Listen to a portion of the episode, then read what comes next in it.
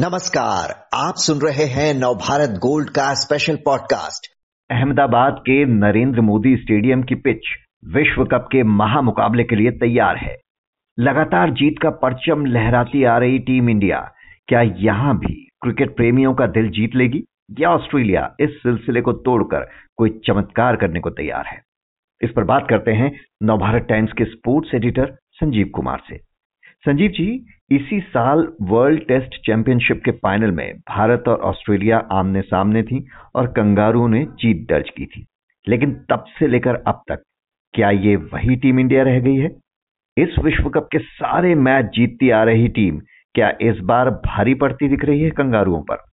कोई दो राय नहीं है कि इस बार जो भारतीय टीम है, वो एक तरह से कहे तो एक एक चक्रवर्ती सम्राट जो होता है, जिस तरह से वो अभियान चलाता है, उसी तरह से रोहित शर्मा ने भारतीय टीम का नेतृत्व करते हुए और उनको जिस तरह से सिफर मिले हैं, एक बाद एक जीत दिलाई है, बहुत मज़बूत दिख रही है टीम और इसकी ताकीद करे तो ऑस्ट्रेलियन साइड से सेमीफाइनल जीतने के बाद उनके कप्तान पैट कमिंस हो फास्ट बॉलर जोश हैजल हो हो या फिर अन्य एक दो खिलाड़ियों ने कहा है कि इस ऐसी टीम है जिसमें कमज़ोरी ढूंढना बड़ा मुश्किल है।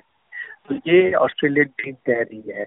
जो शहजलून कह रहे हैं कि भारतीय टीम में किस मोर्चे पर कहा जाए कि कमज़ोर है, हमें ढूंढना होगा। तो ये बहुत बड़ी बात है कि आपका ऑपोनेंट पहले से ही मान रहा है कि बहुत बड़ी टीम है। अमूमन ऐसा होता नहीं है कि ऑस्ट्रेलियन टीम इस तरह से मैच के पहले सामने वाली टीम को इतना तवज्जो दे। मुझे याद है 2003 वर्ल्ड कप जो फाइनल था 20 साल के बाद दोनों टीमों के बीच फाइनल होगा वो जोहानिसबर्ग में था। और उस समय ऐसा बिल्कुल नहीं था कि कहा जाए कि भारतीय टीम दावेदार है। हम मान रहे थे कि भारतीय टीम भी चुनौती दे सकती है। ऑस्ट्रेलिया की जो उस समय स्थिति थी, वो ज़्यादा मज़बूत थी। अब 20 साल के बाद भारत की जो स्थिति है, भारत दावेदार के रूप में उतर रहा है, ऑस्ट्रेलिया को रोकना होगा, अपना पूरा एड़ी चोटी का ज़ोर लगाना होगा इस भारतीय टीम को रोकने के लिए, अगर उन्हें जीतना है तो। आईसीसी इवेंट जीतना एक तरह से ऑस्ट्रेलिया के डीएनए में शामिल है, और जैसा आपने 2003 की बात की तो वो भी जहन में होगा। लेकिन आप ये भी कह रहे हैं कि ये टीम इंडिया अब बदली हुई है। लेकिन फिर भी क्या कोई रणनीति होनी चाहिए ऑस्ट्रेलिया से भिड़ते वक्त कुछ बदलाव होना चाहिए?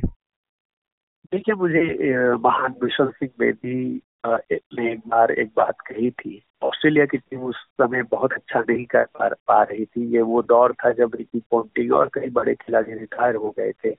तो मैंने एक दफ़ा पूछा था कि क्या ऑस्ट्रेलियन टीम का दौर खत्म हो गया है?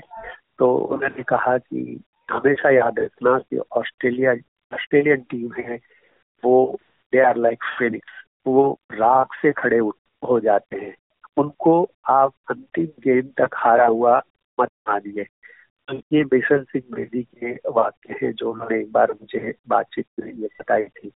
तो वही चीज़ है। ऑस्ट्रेलियन टीम, आप देखिए, इस वर्ल्ड कप की जो शुरुआत हुई थी, वो दो मैच हारे थे और बुरी तरह हारे थे। पहला मैच तो भारत से ही हार गए थे और दूसरे मैच में वो साउथ अफ्रीका से बड़े अंतर से हारे थे। लेकिन उसके बाद इस टीम ने जिस तरह से बाउंस बैक किया और एक के बाद एक आठ मैच जीते इससे पता लगता है कि ऑस्ट्रेलियन टीम किस तरह की है किस मिट्टी की बनी है। तो इतना आसान होगा मुझे लग रहा है कि वो आ, पूरा दमखम लगाएँगे। सेमीफाइनल को ही देखें नो स्कोरिंग मैच था ऐसा लग रहा था कि एक समय हावी हो गई है साउथ अफ्रीका की टीम लेकिन उनके लोअर ऑर्डर बैट्समैन ने भी बहुत ही सूझबूझ से खेलते हुए वो मैच जीत लिया।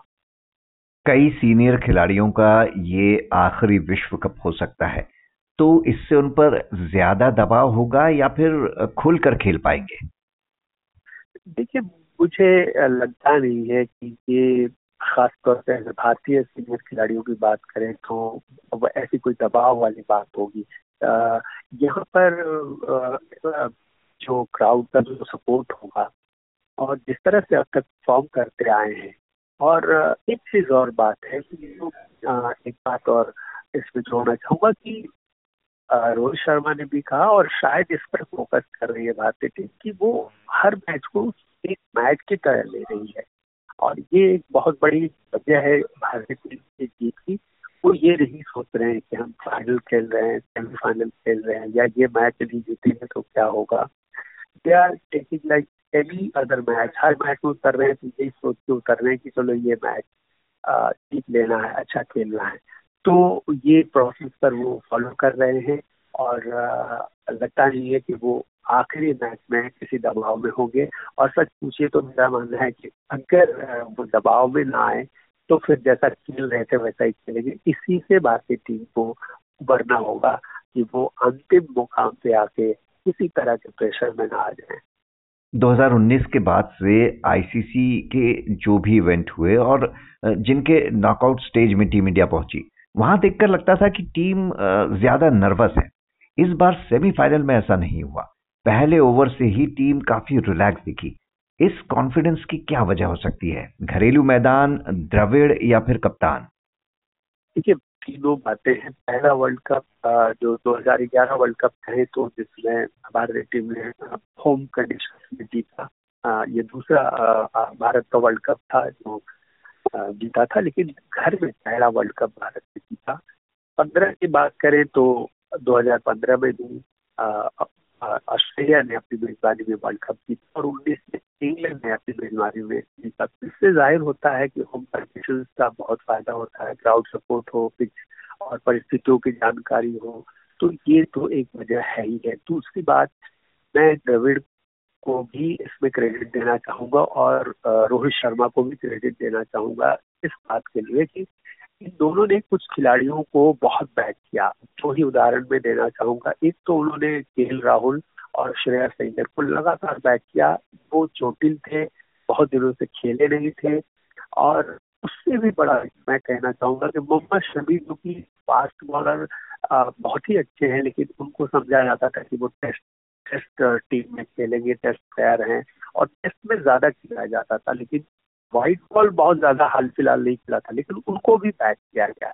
तो ये बहुत बड़ी बात थी। राहुल के बारे में कहा जा रहा था कि ये तो बहुत चोटिल है सर्जरी हुई है, श्रेयस की सर्जरी हुई है, कैसे उभरेंगे, क्या करेंगे? लेकिन राहुल और रोहित हर प्रेस कॉन्फ्रेंस में, जहाँ भी आए, जहाँ भी हमारा सामना हुआ मीडिया से सामना हुआ, उन्होंने कहा कि हम इन प्लेयर्स को ईयर मार्क करके उन्होंने रखा हुआ है और इनको बैक करेंगे। चाहे जो हो तो ये बहुत बड़ी बात है और टीम का जो माहौल है, वो इतना बढ़िया है, दोस्ताना है, जो हम सामने देखते हैं कि मैच के बाद जो एक एक अंदर सेरेमनी होती है ड्रेसिंग रूम में, वहाँ पर अलग, एक मेडल दिया जाता है कि बेस्ट फील्डिंग के लिए। तो ये सब चीज़ें जो हैं, वो टीम का माहौल, कप्तान और कोच का सपोर्ट अभी से नहीं, पिछले एक साल से ये माना जा रहा था कि यही यही प्लेयर हैं और उनको कॉन्फिडेंस देना। ये सबका परिणाम है। ऑस्ट्रेलिया का क्या मज़बूत पॉइंट दिखाई दे रहा है जो हमारे लिए थोड़ा चुनौतीपूर्ण हो सकता है? देखिए ऑस्ट्रेलिया की टीम हम एक तो मैं सबसे पहले यही कहूँगा कि बाउंस बैक जिस तरह से किया है यहाँ हम्म। तक पहुँची है एक समय हम मान रहे थे पहला दो मैच जिस तरह से बुरी तरह से आ रहे थे कि अब तो ये टीम गई चैंपियन की तरह नहीं खेल रही है। तो वो जितना बड़ा मैच होता है ऑस्ट्रेलियन जो आपने शुरू में बात कही डीएनए उतने ही वो निखर के उनका प्रदर्शन आता है। तो एक तो अलर्ट रहना होगा कि कहीं से उनको मौका नहीं देना होगा। आ, दूसरा एक बात भी बोलनी होगी कि जैसे स्पिनर्स के लिए पिच तो एडम जम्पा है आ, वो बाईस विकेट ले चुके हैं। शमी की चर्चा के बीच हम उनकी चर्चा बहुत ज़्यादा नहीं हमें सुनने में मिली लेकिन वो भी दस मैचों में बाईस विकेट ले चुके हैं। ये कम अच्छा प्रदर्शन नहीं है। तो एक अच्छे स्पिनर है वो। उनके पेस बॉलर जो है स्टार्क और हेजलवुड है या पैट कमिंस बहुत इम्प्रेसिव प्रदर्शन नहीं रहा है इस वर्ल्ड कप में, लेकिन सेमीफाइनल में इन्होंने बहुत ही अच्छा प्रदर्शन किया है। उनसे सतर्क रहना होगा। और डेविड वार्नर जिनको हम वर्ल्ड कप का पहले मान रहे थे कि थक गए हैं, चूक गए हैं, अब ये अच्छा नहीं खेल रहे हैं। वो उनका विकेट जल्दी निकालना होगा।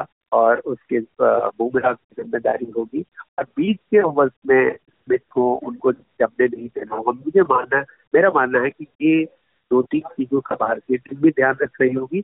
और ये मोर्चों पर भारतीय टीम अगर पता करने में सफल रही तो फिर कप भारत का है। और आखिर में पिच की बात करें आप स्टेडियम के अंदर मौजूद हैं आप आ, को पिच दिखाई दे रही है क्या कहती है पिच? क्योंकि ये सवाल इसलिए महत्वपूर्ण है कि आ, भारत न्यूजीलैंड के बीच जब मुकाबला हुआ तो दुनिया भर में पिच का विवाद खूब चर्चा में आया। ये कहा गया कि भारत के लिए पिच बदली गई है या भारत ने किसी पिच पर खेलने से इनकार कर दिया। हालाँकि ऑस्ट्रेलिया के जो कप्तान हैं पैट कमिंस उन्होंने जो ऑस्ट्रेलिया मीडिया में भी इस तरह के आरोप लग रहे हैं उन पर साफ़ कह दिया कि इसमें कोई दम नहीं है। तो क्या चर्चाएँ हैं? देखिए पिच को आ, मैं बताना चाहूँगा कि जो नरेंद्र मोदी स्टेडियम है अहमदाबाद का जहाँ फाइनल खेला जाएगा यहाँ पर जो पिच है वो ग्यारह पट्टियाँ हैं मतलब ग्यारह पिच एक स्टेडियम के अंदर वो बनाई जा सकती बनी है और इन्हीं पर भी मैच खेला जा सकता है। लेकिन मेरा जो अभी ऑब्जर्वेशन है, जो मैंने देखा है, तीन पिच पर लगातार काम चल रहा है और जिसको कहते हैं गेसिंग आप पता लगाए कि पिच पर मैच होगा। लेकिन जिस तरह से मैंने वर्क किया है और ऑप्शनल प्रैक्टिस सेशन था तो राहुल द्रविड़ खुद आए थे, सारे सपोर्ट स्टाफ आए थे, रोहित शर्मा आए थे, अश्विन आए थे और जिस तरह से पिच को उन्होंने देखा कवर हटाया गया तो मुझे लग रहा है कि सात नंबर जो पिच है हम काउंट करें प्रेस बॉक्स से लेफ़्ट की ओर से तो उस पर मैच होगा, क्योंकि उस पर सबसे ज़्यादा काम करते हुए मैंने देखा है। अभी उस पर घास जो घास दिख रही है, लेकिन अमूमन ऐसा होता है कि मैच के ठीक पहले उसको शेव ऑफ़ कर दिया जाता है काट दिया जाता है क्योंकि बाइंड करे इस वजह से थोड़ी घास छोड़ी जाती है। और उस पर एक और बात मैं कहना चाहूँगा मैंने अभी ध्यान से देखा कि आ, बहुत देर राहुल द्रविड़ और रोहित शर्मा पिच को देख रहे थे कुछ क्यूरेटर से बात कर रहे थे और उसके बाद हैवी रोलर चलाया गया उस पर। अब ये संकेत है कि शायद स्पिनर्स के लिहाज से ये पिच बढ़िया हो और ऐसा ऐसा अगर होता है तो देखना है कि किस तरफ़ के बैटर स्पिनर को बेहतर खेलते हैं क्योंकि मैंने बताया एडम जम्पा उधर है, लेकिन भारत यहाँ पर हावी हो सकता है, भारत की तरफ़ जो दोनों स्पिनर है कुलदीप और जाडेजा ये दोनों बहुत अच्छे स्पिनर है, और क्या पता हो सकता है कि एक बड़े मैच में एक एक उंगली फेंके भारत और अश्विन को भी खिला लिया जाए। तो ये सब परिस्थितियाँ हैं आखिर मोमेंट तक सस्पेंस तो ज़रूर रहेगा पिच को लेकर लेकिन अभी मेरा ऑब्जर्वेशन यही है। जी तो पिच तैयार है टीमें तैयार हैं और करोड़ों क्रिकेट प्रेमी भी कल के इस शानदार महामुकाबले के लिए। संजीव जी, शुक्रिया।